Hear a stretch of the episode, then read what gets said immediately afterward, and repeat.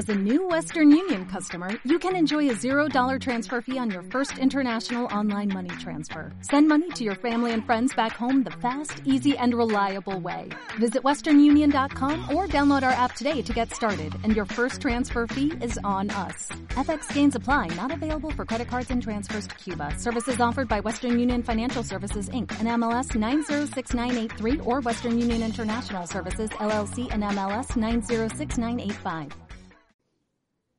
El mensaje de hoy es, somos victoriosos si Jehová está con nosotros. Si Jehová está con nosotros, somos victoriosos. Amén. Somos más que vencedores. Tenemos una expresión en Romanos 8:17. Amén. Romanos 8:17 que nos dice, antes en todas estas cosas somos más que vencedores por medio de aquel que nos amó. Ese es Pablo escribiendo a los romanos. Amén. Y hay veces que nosotros citamos ese versículo y decimos ante todas las cosas, pero ¿cuáles cosas? Importante. Amén. Pablo estaba hablando, en los versículos anteriores hablaba de la tribulación, de angustia, de hambre, de persecución, de desnudez, de peligro y de espada. Y dice, ante todas estas cosas, antes, en todas estas cosas somos más que vencedores por medio de aquel que nos amó. Y el que nos amó a nosotros fue Cristo, porque de tal manera amó Dios al mundo que ha dado a su Hijo unigénito para que todo aquel que en él cree no se pierda, mas tenga vida eterna. Amén. Fíjate que dijimos que el tema era, somos victoriosos si Jehová está con nosotros. Amén. Y, a veces pensamos, pues Dios está con nosotros y prometió que estaría con nosotros siempre. Amén. Pues eso, eso, eso, eso, eso es la hipótesis dada. Amén. Pero la realidad es que para que Dios esté con nosotros, nosotros tenemos que aprender a que obedecerle a Dios. Amén. Para que nosotros podamos ser ovejas de nuestro pastor, nosotros, o sea, para que nos reconozca como oveja, nosotros tenemos que reconocerle como nuestro pastor. Y dice que la oveja conoce la voz de su pastor y le obedece y sigue. Por lo tanto, si queremos ser victoriosos, Jehová tiene que estar con nosotros, pero Jehová estar con nosotros en nosotros seguir a Dios. De lo contrario, por más que digamos y declaremos cosas, si no vivimos en la manera que Jehová está con nosotros o Dios está con nosotros, pues no vamos a ser victoriosos. Fíjate que aquí en este versículo que tenemos, y en algunos de los versículos o las escrituras que vamos a citar, amén, implica que en nuestra vida pueden haber periodos de tribulación. No porque vengamos al Señor y el Señor esté con nosotros, no va a haber tribulación, no va a haber angustia, no va a haber hambre, no va a haber persecución, desnudez, peligro, espada. Todas esas cosas están presentes en nuestro diario vivir, aunque tengamos a Dios. Pero Pablo decía que ante estas cosas somos más que vencedores por medio de aquel que nos amó. Si es que Dios está con nosotros. Amén. Sí, que no estamos exentos de enfrentar situaciones como las que estamos viviendo, como las que vivimos hace unos cuantos meses atrás de terremotos en el área sur, como hace dos años atrás o tres casi, que enfrentamos a qué? Una, un, huracán de categoría 3, casi llegando a 4 o a 5, amén. Todas esas cosas van a venir y dice la Biblia que a pesar de que nosotros le sirvamos al Señor, lo vamos a enfrentar porque le llueve para buenos y para malos. Así que hay situaciones que todos vamos a tener que enfrentar. Amén. Eso es dado, eso es parte de nuestra existencia. Amén. Ahora, nosotros hay un sinnúmero de, de versículos en la Biblia que tenemos donde vemos, amén, que, que el pensador o la palabra tal como llegó, pues no nos, no nos eximía de que tuviéramos que enfrentar guerras y situaciones difíciles. Fíjate que cuando Jesucristo, la primera ocasión que Jesucristo habló de la iglesia, la primera vez que Jesucristo mencionó la iglesia, la, la, mencionó dentro de un conflicto.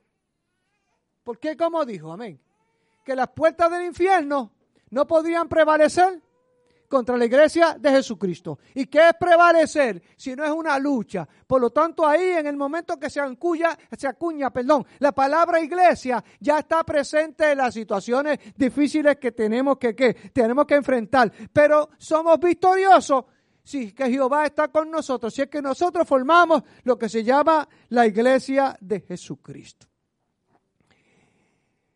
Esta lectura, tenemos aquí una lectura en segunda de Crónicas, capítulo 20, versículo 15 al 17, que queremos traerle. Esto habla acerca de Josafat. ¿Sabe quién fue Josafat?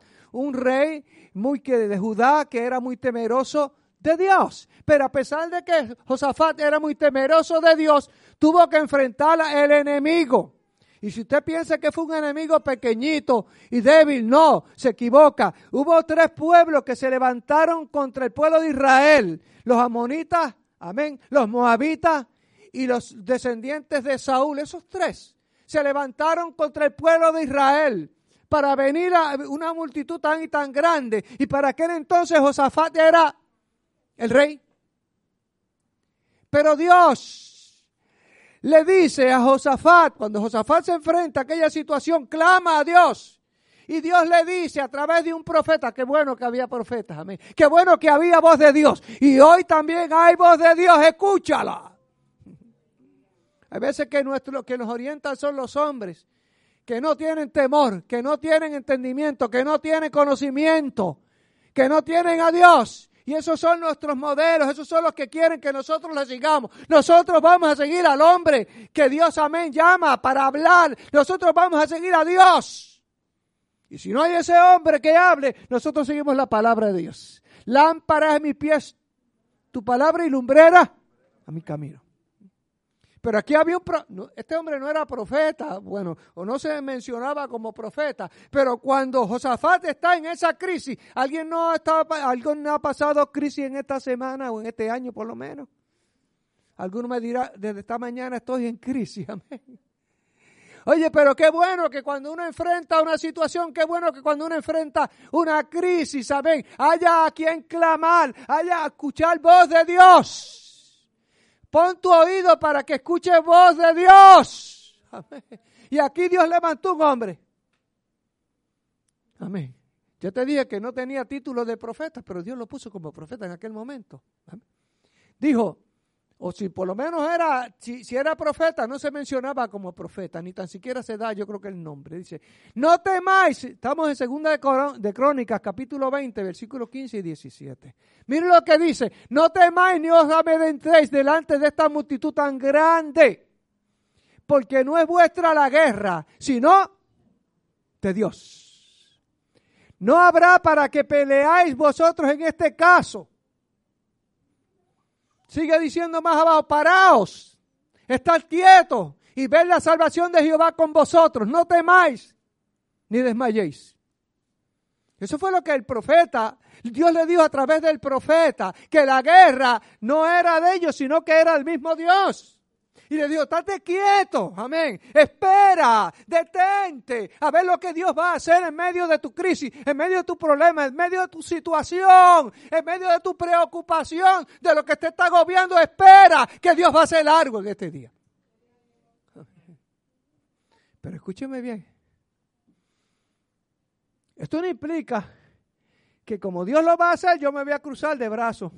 La Biblia dice que el necio cruza sus brazos y come de su propia carne. No es que nos vamos a cruzar de brazos, porque ahí inmediatamente, mira cuáles fueron las instrucciones que Dios le dio a Josafat. Salid mañana contra ellos. Jehová estará con vosotros. No sé si lo entiende. Dios le dice, estate quieto, esperad que la guerra es mía. Pero dice, pero mañana salgan a pelear salgan a pelear. Él iba a pelear con ellos, pero el ejército tenía que salir. Amén. Y salieron. Cuando salieron se encontraron que los enemigos estaban todos derrotados, se habían matado unos a los otros. Eran tres pueblos que se habían levantado contra el pueblo de Israel. ¿Cuánta gente se está levantando contra ti? Si quieres contarlos ahora, cuéntalos. Y es muy posible que diga, son más de tres. Pero no creo que fuera un ejército tan grande como los que se levantaron allí. Amén. Bueno, y usted dice, no, pero espiritualmente tenemos el enemigo que se ha levantado. Pues si se abre el infierno y salen todos esos demonios que hay allí, no van a poder parecer contra lo, contra lo que es la iglesia. Tú eres iglesia, yo soy iglesia. Amén. Pero Dios le dijo que saliera. No salieron callados. No salieron callados. Salieron confiados. Salieron adorando. Salieron alabando. Amén. En medio de la crisis, ¿qué estás haciendo? Dios está peleando contigo, pero ¿qué estás haciendo? ¿Adorando, alabando o estás llorando? En el nombre del Señor. Ellos salieron a alabar y glorificar. ¿Y sabe lo que produjo aquella alabanza? ¿Y sabe lo que produjo aquella adoración? Que el pueblo, que los aquellos tres grupos que se levantaron contra Israel se confundieran y comenzaran a pelear unos con otros. Y cuando Josafá llegó al lugar donde estaban reunidos aquella gente, no encontró ninguno vivo, estaban todos muertos, amén. Porque unos a los otros se habían que se habían destruido como consecuencia de la adoración, de la alabanza. Cuando yo adoro, yo alabo al Señor, Jehová pelea conmigo. La guerra es de Dios. Eso no implica que nos vamos a quedar quietos y no vamos a hacer nada y cruzarnos de brazos. No, lo que indica es que nosotros vamos a qué? Vamos a esperar en el Señor y vamos a hacer lo que nos corresponde hacer. Hay cosas que lo va a hacer Dios, pero hay cosas que las tenemos que hacer nosotros. ¿Usted piensa que vamos a cruzarnos de brazos y no va a hacer nada? No, y en medio de la crisis que estamos viviendo en este momento, no nos vamos a cruzar de brazos, vamos a hacer lo que nos corresponde hacer. Dios hará su parte, pero nunca va a ser mi parte yo voy a hacer mi parte, pero nunca voy a hacer la parte de Dios. Nunca lo puedo hacer. Entonces tenemos aquí este caso. Estamos reforzando esto para que usted vea que aunque esta nación estaba con Dios y Dios le habló, pero que tenían que hacer su parte. Amén. Implica a través de toda la palabra del Señor. Amén. Que el pueblo de Dios siempre estará en guerra. Y si algún pueblo ha estado toda la vida guerreando, ¿quién? El pueblo de Israel. Y ahora nosotros somos iglesia. Te dice, ah, no, pero la iglesia no tiene lucha. O sea, por ahí nadie, ah, por ahí no hay un ejército que se levanta contra la iglesia. Que se piense usted eso, amén. Ahorita vamos a ver si eso es así o no es así. Ahora, fíjate que Pablo, escribiéndole a Timoteo, dentro de este concepto, dentro de, lo que implica, amén. Bueno, eh, amén. De lo que implica la guerra las luchas, Pablo le escribe a, Timoteo y le dice, pelea, estamos en primera de Timoteo 6:12, pelea la buena batalla de la fe, echa mano de la vida eterna. Pablo le está diciendo a Timoteo no que se quedara con los brazos cruzados, sino que peleara qué? La batalla de la fe. Y en medio de las crisis se necesita fe. Es imposible agradar a Dios. Sin fe es imposible agradar a Dios. Por lo tanto, en medio de las situaciones difíciles, nosotros tenemos que echar mano a la fe. ¿Sabe lo que es la fe? Una convicción. O una acción que va, que sigue a nuestra convicción. Vamos a entender, vamos a decirlo, claro. Viene, tú estás claro de lo que Dios hace por ti, de, la, de lo que Dios va a hacer con uno. Eso está la convicción, me convenzo de eso. Pero tengo que actuar a base de, lo que, de mi convencimiento, ¿entiendes? Eso se llama fe. O sea que la fe tiene dos pies o dos piernas. Y usted tiene que caminar con las dos piernas, convencido, convencido y actuando a base de lo que se convenció. Eso se llama fe. Y Pablo está diciendo que peleara la buena batalla de la fe. Por lo tanto, vamos a batallar con fe. Vamos a enfrentar las situaciones con fe, creyendo que Dios está con nosotros. Y si Dios es por nosotros, ¿quién en contra de nosotros? Pero para que Dios, para que nosotros podamos prevalecer en esta guerra y podamos salir victoriosos, tiene que estar Dios con nosotros. Pablo le sigue escribiendo a Timoteo, ya en la segunda epístola a Timoteo, capítulo 4, versículo 7, dice, he peleado la buena batalla, he acabado la carrera y guardado la fe. Pablo que está diciendo que era un guerrero. Desde que confesó a Jesucristo como su Señor, comenzó la guerra, la guerra espiritual y la guerra carnal también. Pablo sufrió muchísimo, pero siguió hacia adelante y él entendía que estaba peleando la buena batalla de la fe. ¿Y cuál es mi batalla? ¿Y cuál es tu batalla? Amén. Si yo peleo la buena batalla de la fe, Dios va a pelear con mí, por mí, amén. Pero yo tengo que hacer lo que me corresponde hacer. Vamos a Efesios capítulo 6, versículos 11 al 13. Ahí también vemos, escuchen lo que dice la Biblia, vestido de toda armadura de Dios. Efesios 6, versículos 11 al 13.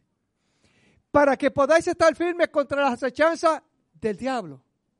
Si usted pensó que antes el diablo lo molestaba cuando estaba por ahí perdido, dando tumbo, amén, y todo era negativo, y dice, pues yo voy al Señor para que el diablo no me moleste más, pues se equivoca, porque una vez usted está adorando al Señor, le está sirviendo al Señor, el diablo sigue que con sus acechanzas, amén. Pero aunque se abra los infiernos, no va a prevalecer contra usted, que es iglesia de Jesucristo.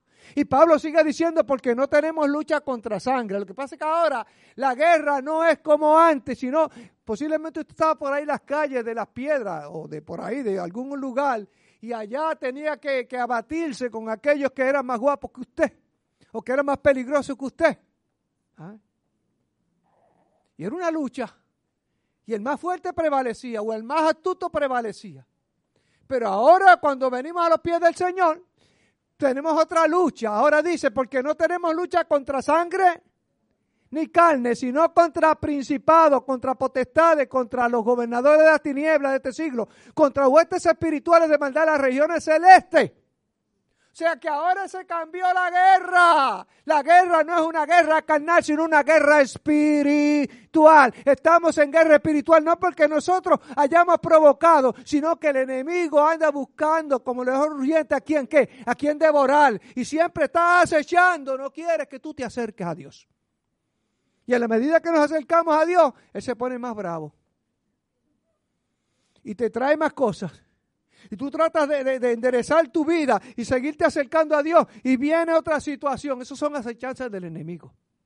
Pero Pablo dice, amén, que esta guerra, amén, es una guerra espiritual, pero nos da la manera en que nosotros la vamos a enfrentar.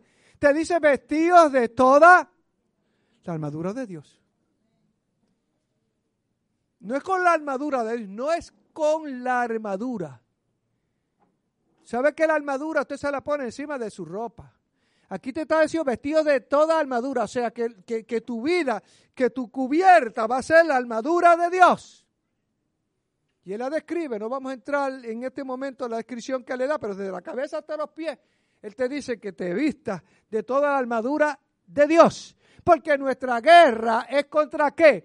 Contra principados, y ya es otra cosa. Contra potestades, amén.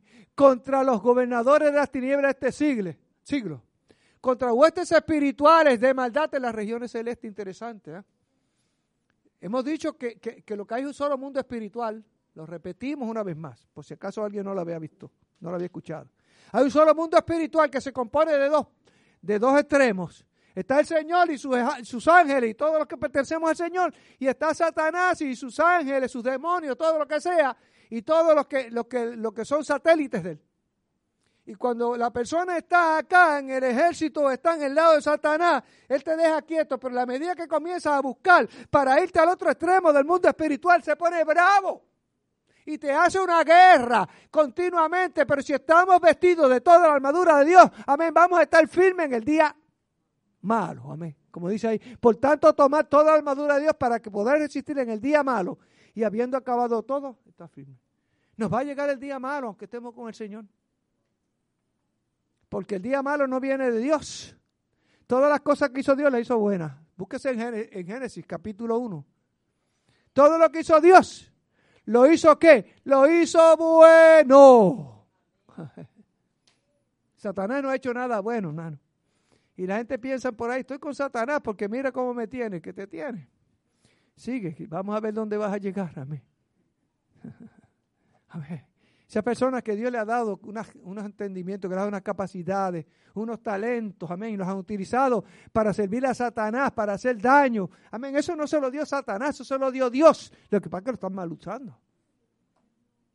Pero todo proviene de Dios. Amén. Entonces estamos hablando de esa guerra, de esa lucha espiritual que tenemos. Amén. Y si usted ve lo que estamos viviendo en este momento, es una lucha espiritual también.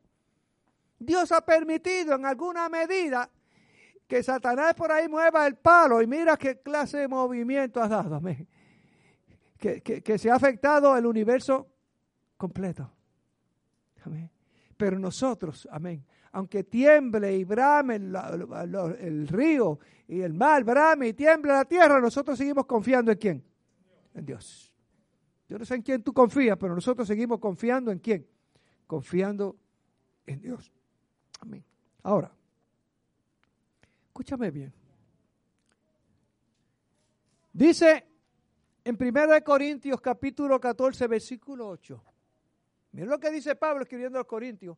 Si la trompeta diere sonido incierto, ¿quién se preparará para la batalla?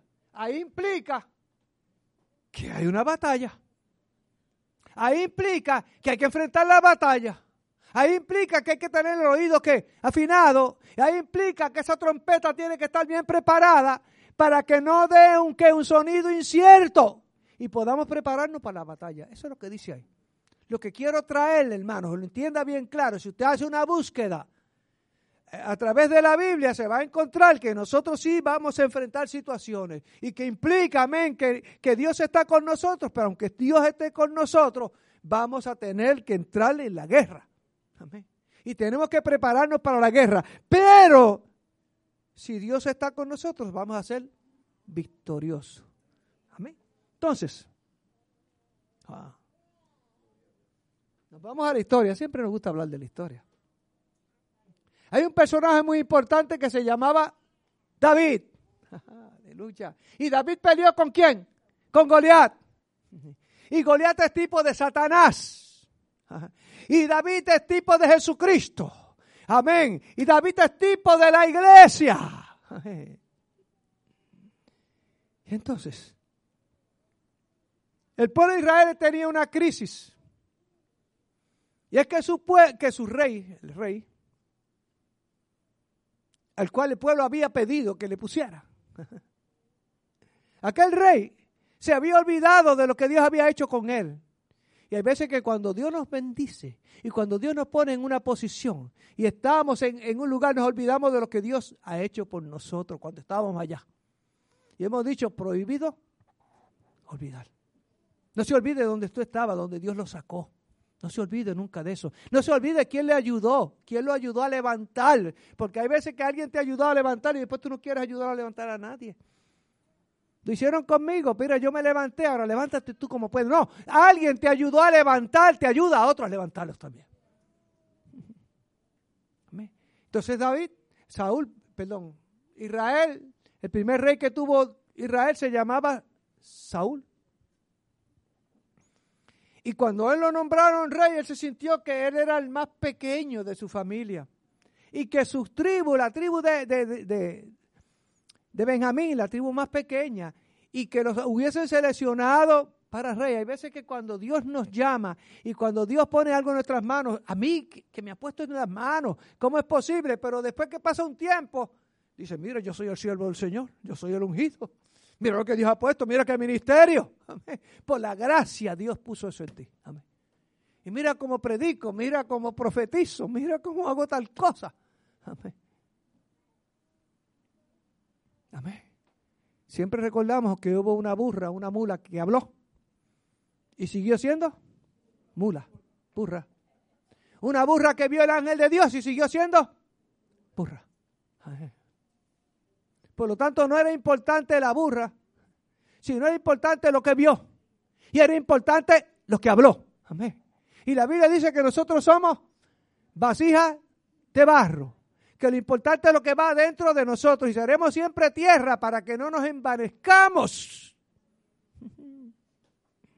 Y Saúl, después que empezó lo más humilde, se volvió una persona soberbio,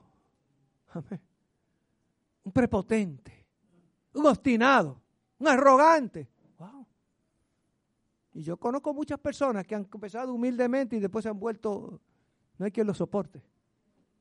Mantenga siempre su humildad. Amén. Cuando usted es humilde, Dios lo, lo levanta. Pero cuando usted se levanta, viene, va a destruirse hacia abajo. Y Saúl, Dios había tenido misericordia de él, pero a pesar de que, wow, Saúl había sido ungido por Dios, era ungido también. Le habían echado el aceite. Por lo tanto, no es meramente que seas ungido, es que actúes como ungido. Meramente no que seas ungido, sino que entres en obediencia, te mantengas en obediencia al Señor. Era ungido. Pero a pesar de que había sido ungido, un demonio se le metió dentro. ¿Sabe por qué? Porque no obedeció a Dios. El Dios que estaba con él, David, Saúl no supo no supo administrar su vida. Amén. Y era importante que para él mantenerse victorioso, como las primeras dos victorias que tuvo, amén, que fue tan, tan glorioso aquello, que Jehová se mantuviera con él. Y sabe cómo es que Dios se mantiene con uno cuando uno escucha a Dios, cuando uno pone por práctica, cuando uno obedece a Dios. No que hayas tenido una experiencia, no que hayas hablado profecía, no que hayas traído una expresión, que haya clarificado cosas. Es que gloria a Dios por eso que hizo Dios en tu vida. Pero mantente temiéndole a Dios. Mantente obedeciendo a Dios. Porque no importa lo que hagas, de nada sirve si Dios no está contigo. Si Dios es por nosotros, ¿quién en contra de nosotros? Si tú quieres seguir teniendo victoria, nos tenemos que mantener con el Señor. Eso es lo que dice el tema. Amén. Ahora, Saúl como desobedeció, vino un espíritu malo y se le metió allí. Y lo confundió. Y ya no tenía alivio. El hombre que Dios le había dado unas victorias. Entonces, hermano, alguien allá en la corte de, David, de Saúl dijo, vamos a buscar a una persona que sepa tocar el arpa. Porque al tocar el arpa, por lo menos Saúl va a tener alivio. Escuche bien eso. Aparentemente el concepto, la experiencia es que la música bien tocada, el arca bien tañida, es la palabra, pues hacía que la persona que estaba endemoniada por lo menos recibiera qué? Alivio, su espíritu, fuera aliviado. Y uno de los siervos de David, de Saúl, dice, pues vamos a buscar a uno que sepa tocar. Amén, gloria. Siempre recuerdo al suegro mío, el pastor, que era mi pastor, que decía, no es tocar, es saber tocar cuando hablaba de esto. Que tú puedes ser que toques, pero es saber tocar, son dos cosas diferentes, decía él. Y este siervo dijo, vamos a buscar a alguien, a uno que sepa tocar el arpa. Y allí apareció alguien del grupo, de los siervos de Saúl, y dijo, mire, en 1 Samuel capítulo 16, versículo 18, qué interesante, uno de los criado respondió, he aquí, yo he visto a un hijo de Isaí de Belén. yo creo que ellos estaban en, la tierra acá de, de, Benjamín, estaban un poquito retirados de Belén, pero en alguna medida este hombre había visto a un hijo de Isaí que se llamaba, ¿sabe cómo se llamaba? Judá. Él no sabía cómo se llamaba, pero sabía que era hijo de Isaí. No te, preocupes mucho si la gente no sabe cómo tú te llamas. Pero que la gente sepa que tú eres siervo de Dios. Que han sido lavados con la sangre de Jesucristo. Amén. Que fuiste de los que confesaste a Jesucristo como tu Señor. Amén. Y que has seguido fiel. No importa que no sepan cómo se llama. Yo tuve una experiencia, hermano. En una iglesia visitaba y allí eh, eh, había un hombre que era músico y que él era hermano de un músico de los más destacados que tuvo este país. Y cuando me dan la parte, yo digo, pues mire, eh, qué bueno, glorioso, yo ver al hermano allí, fulano de tar, amén. Y después cuando le di la parte, se puso tan contento porque alguien lo había reconocido y sabía que era hermano de aquel gran músico que había en Puerto Rico. Gloria a Dios. Hay veces que queremos que nos reconozcan. Alabado sea el nombre de nuestro Señor Jesucristo. No sabía el nombre este, pero sabía que era hijo de Isaí. ¿Y de quién tú eres? ¿Qué dice la gente de quién tú eres? ¿Hijo de quién? Dice, ese que está ahí, que dice que hijo de Dios y ese es peor que yo. Y a veces tienen razón. Porque hay gente que están allá que no le sirven al Señor, que tienen a veces mejor comportamiento que los que son le, le sirven al Señor. Amén. No es lo que tú hagas, amén. Es lo que tú eres. Somos hijos de Dios. Y aquí dijo, yo conozco a uno que es hijo de Isaí. Sin nombre no tenía. Y dice, ese sabe tocar que era la única condición que querían, que supiera tocar. Pero además dice, es valiente, vigoroso, hombre de guerra, prudente en palabra, hermoso. Y Jehová está con él. Casi nada. Lo que querían era que supiera tocar, lo que tocara. Pero este hombre tenía otros qué, otros atributos, si podemos llamarle así. ¿Y ese era quién? David.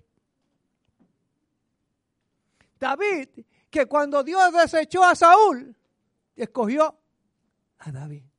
Saúl era el hombre más alto. Gloria a Dios. Gloria a Dios. ¿Dónde están los gigantes? De aquí. Amén. Gloria a Dios. Amén. Amén. Saúl era el más alto del pueblo. Amén. Yo le aseguro que cuando ungieron a David, era más, uno de los más pequeños, tenía algunos 16 años. Amén. No tenía el cuerpo de aquellos de aquel de Saúl. Pero era de acuerdo al corazón de Dios. ahí está la diferencia. Y aquel hombre que era alto, Saúl, lo ungieron. Por lo tanto, no era la unción. Era la unción y el corazón. David, que no era tan alto, lo ungieron. Pero había una diferencia entre Saúl y David. Y hay una diferencia en aquel que le teme a Dios y el que no le teme a Dios. Aquel que es de acuerdo al corazón de Dios y el que no es de acuerdo al corazón de Dios. De acuerdo a qué corazón tú eres. No es lo que digan los, hombres, es lo que diga Dios. Dios se expresó de su Hijo, ahí mi Hijo amado, en cual tengo complacencia. Y yo no sé si el Señor en algún momento se complace, se compadece, o sea, se complace en mí. O se complace en ti. Pero tenemos que llevarle complacencia a Dios. Él también tiene sentimientos, emociones. Y hace un tiempo atrás decíamos, provócale una sonrisa en el rostro a Dios. Qué bueno es cuando le provocamos una sonrisa en el rostro de Dios. Pero qué triste es cuando en vez de provocarle una sonrisa, le provocamos un gesto, una, que de amargura. Y queremos mantener a Dios contento. Más te vale que mantengas a Dios contento. Dice porque Él tiene, amén. Si no te arrepientes, ya tiene preparado qué? El arco, el, perdón, el arco. La flecha. Por lo tanto, en el momento que nosotros nos damos cuenta que no tenemos a Dios contento, ¿sabe lo que tenemos que hacer? Arrepentirnos. Pedirle perdón. Confesar nuestros pecados, llorar nuestros pecados, confesarle, amén, eh, eh, esto, eh, y entonces apartarnos. Entonces volvemos a poner contento a Dios y aquel Espíritu Santo que se había contristado, que estaba apagado, que no, que no ni, te movía, de momento comienza a, a activarse y vuelves otra vez tú a sentir las corrientes de agua a través de su cuerpo. Amén. Ahora Saúl se fue olvidando de Dios. ¿Te habrás olvidado tú de Dios? ¿O todavía Dios está presente en tu vida? Cuando comenzaste.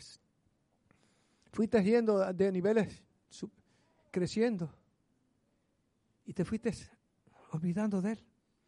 Porque ya eres grande, ya eres fuerte. Wow. Amén. Saúl se olvidó de Dios y nosotros no nos podemos olvidar de Dios. Hay veces que ustedes conocen, casi siempre ocurre en la adolescencia. Se enamora y dice, wow, de esta, de esta o de este no me, no me puedo olvidar yo jamás. Y pasa un mes y ya te olvidaste. Se olvidó del primer amor, como dijo Jesucristo, allá cuando hablaba a la iglesia de, de, Éfeso, ¿no? Pero más vale que nos mantengamos en ese primer amor con, con Dios, amén. Siempre que esté presente, que es lo principal en nuestras vidas. Saúl se olvidó. Amén. Y por cuanto se olvidó, cuando vino la crisis, cuando vino el problema, cuando vino la batalla, cuando vino la guerra, no tenía cómo enfrentarla, porque se había olvidado de Dios, porque ya Dios no estaba con él. Y cuando no, Dios no está con nosotros, no hay victoria, porque somos victoriosos si Jehová está con nosotros. En victoria estoy, así es, en victoria estoy. Canto con gozo y alabo al Señor. Amén. Aunque vengan pruebas y dificultades, amén. Vienen pruebas y dificultades, pero si, vamos a estar en victoria si seguimos clamando y creyéndole a Dios. Más grande que el problema, más grande que la dificultad es Dios. Algunas personas dicen, no le digas, amén, a Dios qué grande es tu problema, sino que dile al problema qué grande es tu Dios. Amén. Y tenemos que saber cómo hablamos. Eso lo vamos a ver ya mismito. Amén. Entonces, tienen que buscar a alguien. Consiguieron a David. Dios quiere que si hay que buscar a alguien, digan, aquí está. El hombre, el hijo de Isaí, el hijo, el, el hermano de, el hijo de Dios, el hermano de Jesucristo. Amén. Y lo llevan a tocar. Mire, interesante que uno, hay cosas que, esto es historia, mire, ¿sabe cuántas veces nosotros hemos predicado de la historia de David y Saúl, eh, de David y Goliat? Pero muchos, muchos mensajes. yo creo, estaba tratando de recordar, yo creo que como a los 23 años, ya yo, ya yo había predicado acerca de esto. Yo tengo casi 73, así que cerca de 50 años yo creo que llevamos en ese tiempo. He hablado de esta historia y siempre encuentro algo que no había visto. Amén. Amén. Entonces tenemos aquí. Yo no había visto que habían ido, que, que, lo que iban a buscar era a uno que supiera tocar para que le diera alivio al endemoniado, a Saúl. Eso fue. Pero la diferencia estuvo y eso no lo habíamos visto, es que cuando David sonaba el arca, no solamente, amén, David, no solamente Saúl tenía alivio en su alma, sino que dice la Biblia que el demonio se iba, se apartaba de él. Lo vio. Quizás la música podía que podía hacer un efecto, amén, posiblemente en el alma para darle alivio. Pero la música de David no solamente alivio, sino que echaba fuera el demonio. ¿Lo entendiste? Porque Jehová estaba con David. Porque David cantaba y tocaba para Dios. Porque David ministraba para Dios. Y ministraba como que Dios estaba con él. Había una diferencia.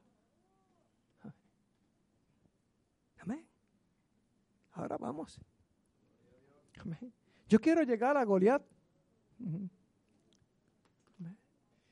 Te dije que David lo utilizaron para que tocara. Y una cosa tan interesante, hermano. Si David estaba allí tocando para que eh, Saúl sintiera alivio, oye, en algún momento que David regresa a donde está Saúl, Saúl ni se acuerda ni lo reconoce. Mire, honra a los que, a los que, escúcheme bien, honra a aquellas personas a través del cual Dios te ha bendecido. Sé instrumento de bendición a otro y aquel que ha sido instrumento de bendición a tu vida. Amén. Honralo. Ora por él. Amén. Amén. Ahora Saúl estaba en una situación difícil porque él era el rey, era el más grande y se supone que estuviera al frente. Y ahora viene un grupo, vienen los que, los filisteos que pusieron un gigante. Amén. Gloria a Dios. Gloria a Dios. A un gigante en medio del campamento.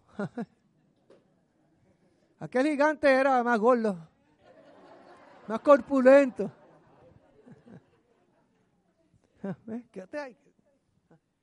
Y entonces aquel hombre desafiaba al pueblo, envíenme un hombre para que venga a pelear conmigo.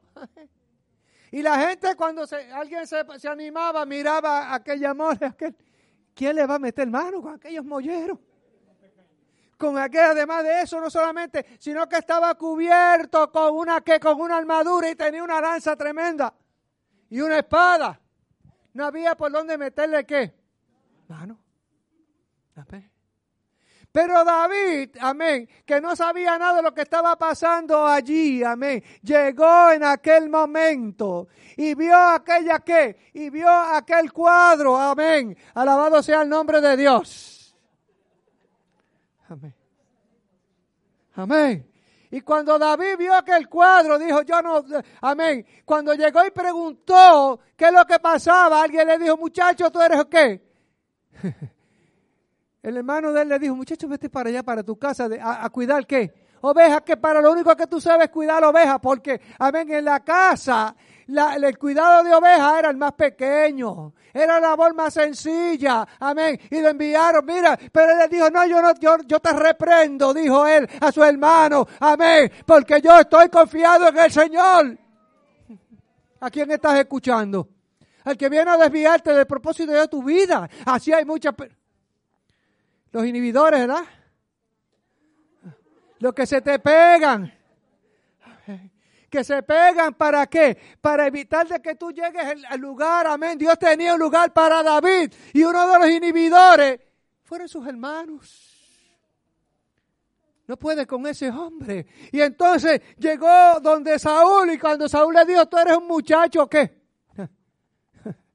Tú eres un niño todavía. ¿Cómo te vas a enfrentar a ese gigante? Otro individuo más. Y David le habló como tenía que hablarle, porque él era qué? Una de las características que tenía David que era sabio, que tenía prudente en palabra. Use la palabra bien dada, aleluya. Y Dios utilizó a David y le dijo, no, es que yo enfrentaba leones, osos, y los despedazaba con mis manos. Y así cayó a Saúl va a callar el enemigo, lo tiene que callar con buenas palabras, con lo que Dios ha puesto en sus labios. Amén. Si es que Dios está con usted. Y seguía el gigante allí. Amén. Gloria a Dios. Desafiando. Y al fin y al cabo David, o Saúl, David, perdón, convenció a Saúl que él era el hombre que Dios había enviado aquí. A tumbar aquel gigante. Amén. Gloria a Dios. Y estaba el gigante allí. Envíen un hombre, alguien. Y llegó quizás el más pequeño del ejército pueblo de Israel. No, había sido inscrito, ¿eh? Inscrito en el ejército, pero allí llegó. Si aquí en la tierra no nos escribe el ejército, lo dice de eso, pero que estemos inscritos en el libro de la vida y que formemos parte del ejército del Señor. Y aquel gigante estuvo tanto rato allí, amén, esperando, que yo creo que, que, se, que, se, sentó, perdón, yo creo que él se cansó, amén.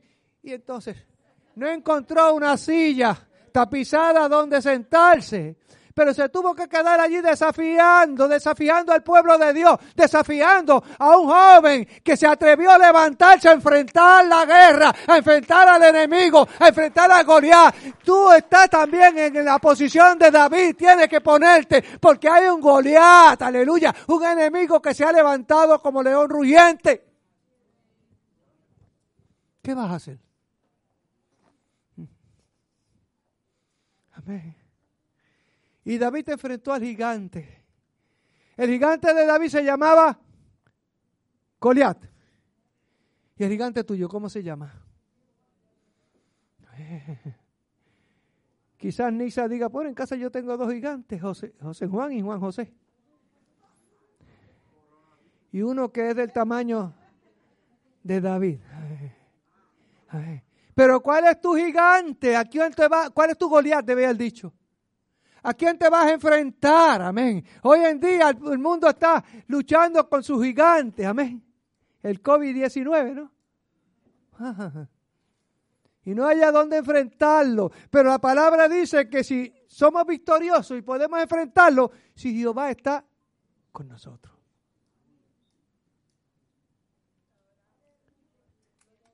Amén.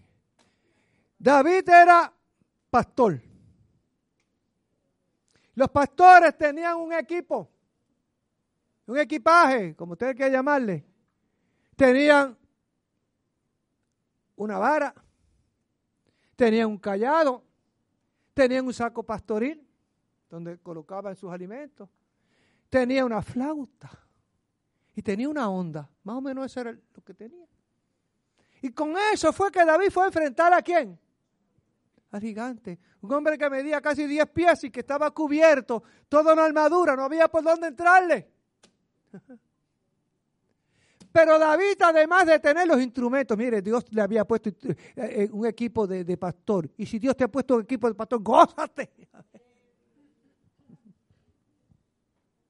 Lo puedes utilizar en algún momento. No tienes que tener la lanza con lo que Dios tiene. Pero además del equipo, escucha que esto es también parte. David tenía otras cosas que nosotros hemos llamado atributos, puede llamarle facultades o puede llamarle dones. Tenía dones. Amén. Y nosotros, wow, tenemos dones que nos da el Padre, esas habilidades que nacimos con ellas, que uno se destaca en unas cosas y otras. Amén. Amén. Tenemos dones que nos da el Espíritu Santo. Los dones espirituales, profecía, discernimiento, lengua, todo eso, ¿no? Palabra de ciencia, para sabiduría, fe. Amén. Milagros. Todo eso. Amén. Esos son dones del Espíritu Santo. Y también hay los dones del Hijo, que a unos constituyó apóstoles, a otros evangelistas, a otros profetas, a otros pastores, maestros. Y muchos de nosotros, en alguna medida, tenemos algunos de esos, por lo menos tenemos dones naturales del que Padre nos dio. Todos tenemos dones naturales. Por lo tanto, David, además de su equipo como pastor, podemos decir que tenía unos atributos que vio aquel hombre, aquel vecino, aquel que vio a David, no sabía cómo se llamaba. Pero vio que era algo diferente, que la gente vea en ti algo diferente, un hombre temeroso, un hombre que Dios usa en el momento que se necesita. Eso fue lo que vieron en David. Y eso será lo que están viendo en mí, eso será lo que están viendo en ti, ¿qué es lo que están viendo? Con esas cosas fue que David fue a enfrentar al gigante Goliat, a su Goliat. Con lo que Dios ha puesto en tus manos es que tú vas a enfrentar tu Goliat. Moisés le dijo al Señor, ¿y qué voy a hacer? ¿Cómo voy a sacar a este pueblo? Y el Señor le dice, Moisés, ¿qué tienes en tu mano? Y Moisés le dice, una vara. Pues con esa vara y con mi mano, tú vas a sacar al pueblo de las garras de Faraón. ¿Y qué es lo que tú tienes en tu mano? Otra vez habían cinco mil personas. Hombre, ¿no? Debía haber como 12 mil por lo menos. Que no había alimento. y alguien dijo, pues si hay por ahí un muchacho que tiene unos poquitos de, de, peces y unos pedacitos de pan. Jesús dijo, con eso es suficiente. Repártele a la multitud, aleluya, con lo que tenía aquel joven. Yo creo que tenemos más que lo que tiene aquel joven. Dios nos ha dado más bendición que esa. Amén. Porque si tú tienes la presencia del Señor, si tú has sido, ungido con el Espíritu Santo, es más que suficiente.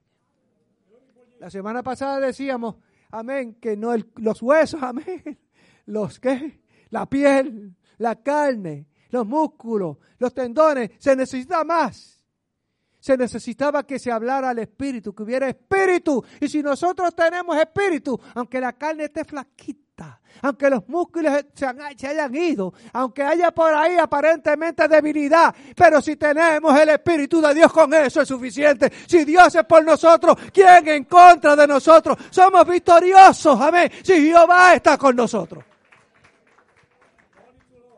Eso no lo entendió Goliat. Yo no sé, hazle entender al Goliat tuyo. A tu gigante, qué es lo que tiene, qué es lo que Dios te ha dado. Mire David, 1 Samuel 17, capítulo 42 al 45. Dice, cuando el filisteo vio a David, le tuvo en poco, porque era muchacho, rubio y de hermoso parecer. Y dijo, soy yo perro, para que vengas con a mí con palos. Y maldijo a David por sus dioses y le dijo, daré tu carne a las aves de los cielos y a las bestias del campo. Oye, un hombre desafiando y con esas palabras. Amén. Y le dijo a David, si tú, tú eres un mataperro, si tú eres un niño, amén, ¿qué vas a hacer? Y no solamente eso, sino que lo maldijo. Y le dijo, te voy a dar la que, la carne tuya, tu cuerpo. Amén. ¿A qué? A las aves del cielo, a las bestias del campo. Amén. No solamente aquella mole que estaba allí, sino la palabra. Oye, la palabra, hay veces que somos valientes y guapos y cuando nos hablan de la palabra, como que, ¿qué? Que nos estremecemos. Esas fueron las palabras del gigante. ¿Qué es lo que el gigante te dice a ti? Que no puedes. que te tiene que quedar paralizado. Que no te metas conmigo. Que sal huyendo. Amén. Si la palabra del Señor, como dice, someteos a Dios, resistir al diablo y de vosotros huirá. Y por decirte algo aquí rápidamente, nosotros hay dos maneras que el enemigo nos ataca, por tentación o por oposición. Y tienes que saber claro cuando el enemigo te, se está oponiendo o cuando el enemigo te está tentando. Ante la tentación hay que huir. No vas a enfrentar la tentación, huyes de la tentación, como le decía Pablo a quien, a Timoteo. Pero ante la, oposición tienes que enfrentarlo, someteos a Dios, resistir al diablo y de vosotros qué? Huirá. Si sabes eso, puedes tener un poco más de conocimiento para enfrentar tu guerra espiritual. ¿Con qué palabras te está recibiendo el enemigo a ti? Tu Goliat, tu gigante. ¿Qué te dice? Amén. Oye, yo quiero que medites en David. Que no había pensado en esto. En una ocasión había predicado, el primer mensaje que hablé de esto, escogiendo piedras en el arroyo. Eso fue antes de yo casarme eh, en la iglesia del hermano Felo Resto, que me invitaron a predicar, así que lleva muchos años. Y en aquella ocasión yo dije que David escogió cinco piedras y que habían dos atributos de David que no eran necesarios para enfrentar a las gigantes. Uno era que él era músico y otro que era guapo, si le quieres llamar, o hermoso. Pero ayer meditando en este mensaje, me di cuenta que no fueron cinco nada más los atributos, los siete los utilizó. Debo usar todos los atributos que te ha dado. Porque mira que el gigante cuando se fijó en David, el, el, que había visto a David decía que era hermoso. Y el gigante se dio cuenta que David era un muchacho hermoso. Amén. Y por cuanto era hermoso, lo, lo tuvo en qué? en poco. Lo vio debilucho y lo tuvo en poco y dije, este me lo he hecho yo.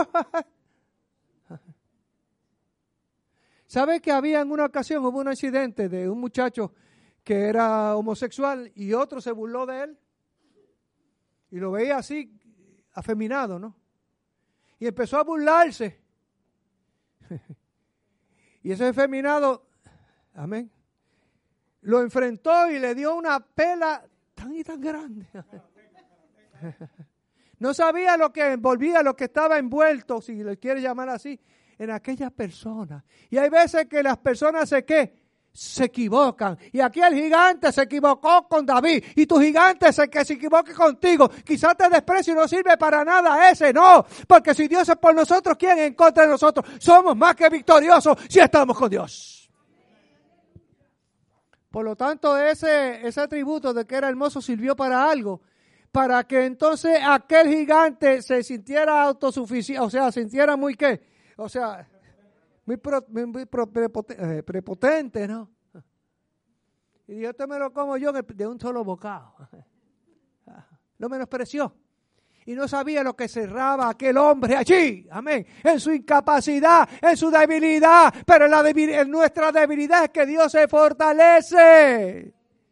Diga el débil, fuerte soy, y mientras más débil, más fuerte yo soy. Sabe tocar. ¿Para qué le servía a David eso de sabe tocar? Pues déjeme decirle algo, hermano.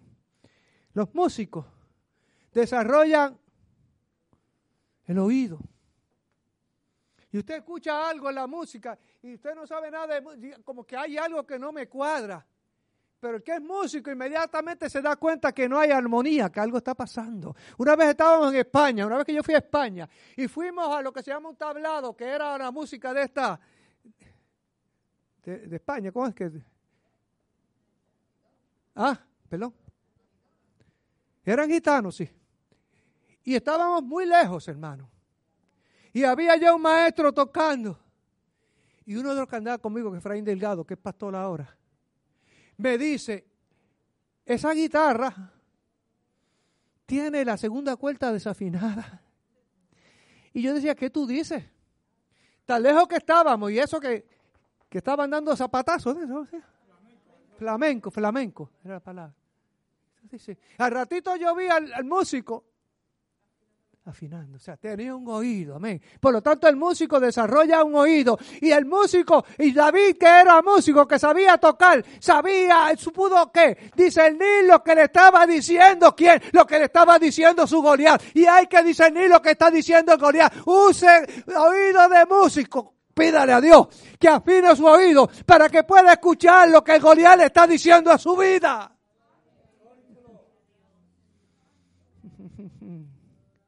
Amén.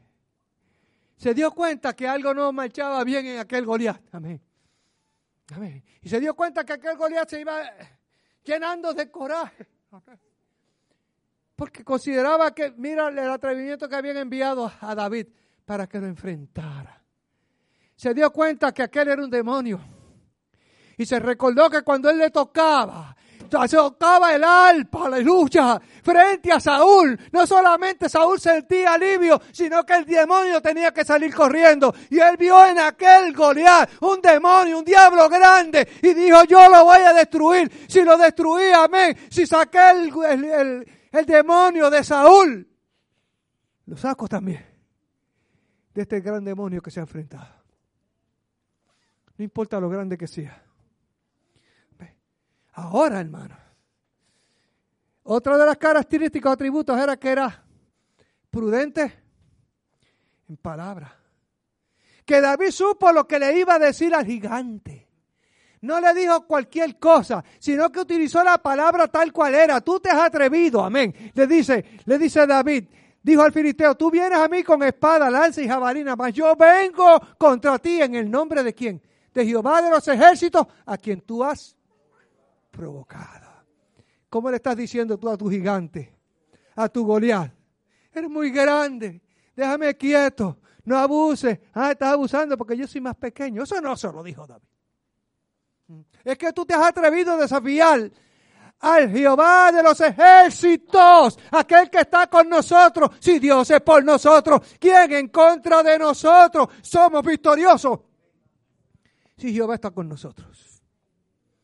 Amén. También tres características que tenía David era que hombre vigoroso, que era eh, esto, hombre de guerra, amén, y era valiente. Las usó. ¿Cómo que las usó? Dice que David corrió a dónde? A la línea de batalla. Sabía a dónde se tenía que mover que parar. ¿Dónde te estás parando? ¿Hacia dónde te estás moviendo? Muévete a la línea de batalla donde Dios quiere que te muevas. Amén. ¿Cuál es la línea de batalla que Dios te está indicando? Si no te vas en la línea de batalla que Dios te está indicando, vas a fracasar. Pero si te mueves dentro de la voluntad de Dios, vas a ser victorioso. Amén. Pues aquellas tres características, atributos, pero casi concluimos. Yo dije que David tenía siete atributos, por decirle así, aparte de las herramientas que tenía, que eso sería otro mensaje. Que era bonito, guapo, como algunos pastores. que era fuerte, vigoroso, hombre de guerra, que era prudente, ¿qué? En palabras, amén. Yo quiero que entienda. ¿ah? Mire, le aseguro que tú podías encontrar una persona que fuera más prudente que David en palabras, podía ser que lo hubiera. Uno más fuerte que él. Allí tenía Goliat que era más fuerte que él. Era un ducho en la, guerra. ¿Qué era? Amén. Hombre de guerra. Amén. Que era valiente. Todas esas cosas las podía tener. Podía ser que encontrara a uno más guapo que él. Y podía ser que hubiera una persona que fuera mejor músico que él. Esos son atributos relativos.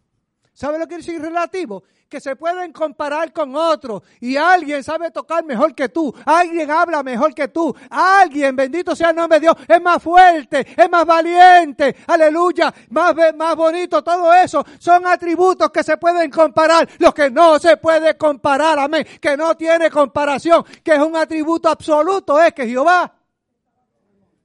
Ay, no, hermana. O está o no está. Cuando estudiábamos matemáticas nos hablaban del valor absoluto y lo ponían en dos qué? En dos líneas verticales. Eso se llama lo absoluto, amén.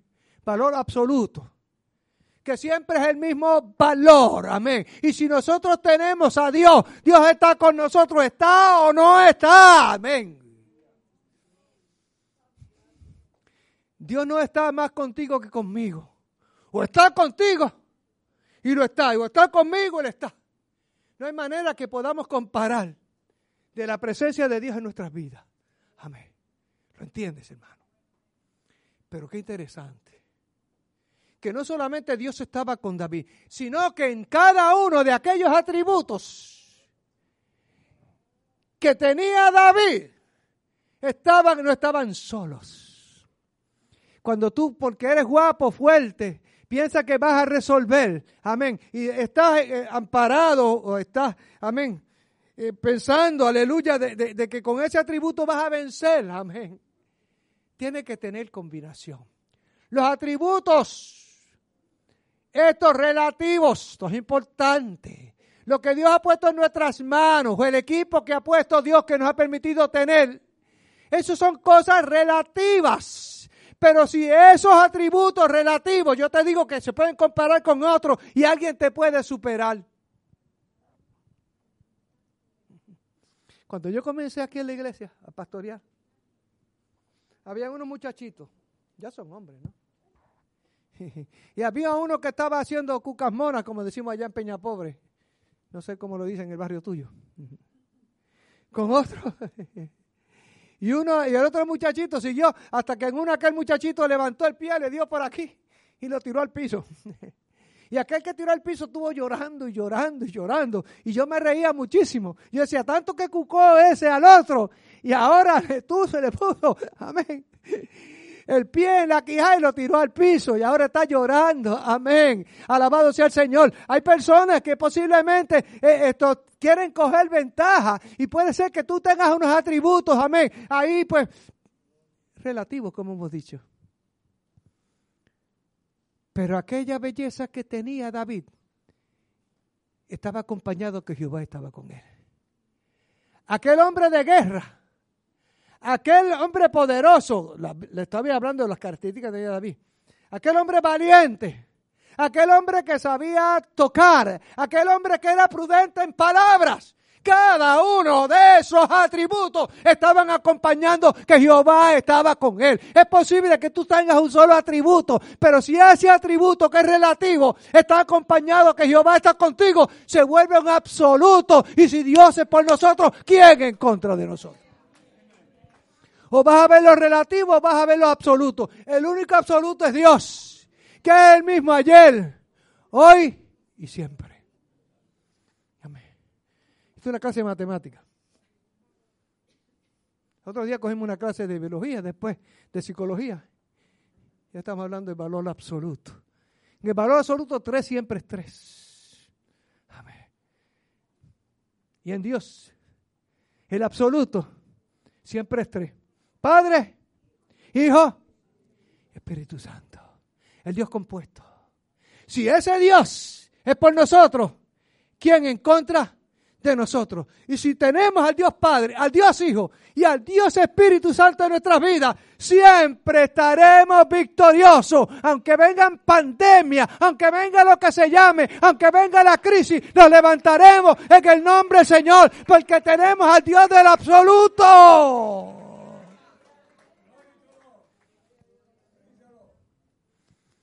¿Qué le vamos a decir al gigante? Que el Dios del absoluto está con nosotros. El que se, se atreva a desafiar al Dios del absoluto va a quedar derrotado. Como cayó Goliat. El Goliat de David cayó derrotado. Y con la misma espada del gigante Goliat, David le tumbó la cabeza. Amén. Y aquel que se ha levantado, tu gigante, si tú vas en el nombre del Señor, en el Dios del absoluto, y está contigo, va a quedar derrotado también, va a caer, va a caer al piso, y con sus propias almas le va a tumbar ¿qué? la cabeza. Porque si Dios es por nosotros, ¿quién en contra de nosotros? Y para estar en victoria, la única condición es que Jehová esté con nosotros. Y si Jehová está con nosotros, tenemos que aprender a obedecer seguirle a Él. Él va siempre al frente y nosotros detrás. Él siempre habla y nosotros escuchamos. Aprender a escuchar y hablar menos. Amén. Entonces, no habrá Goliat que se quede de pie. Amén. Para el hombre que Dios está con él. Quien tenga oídos para oír, oiga.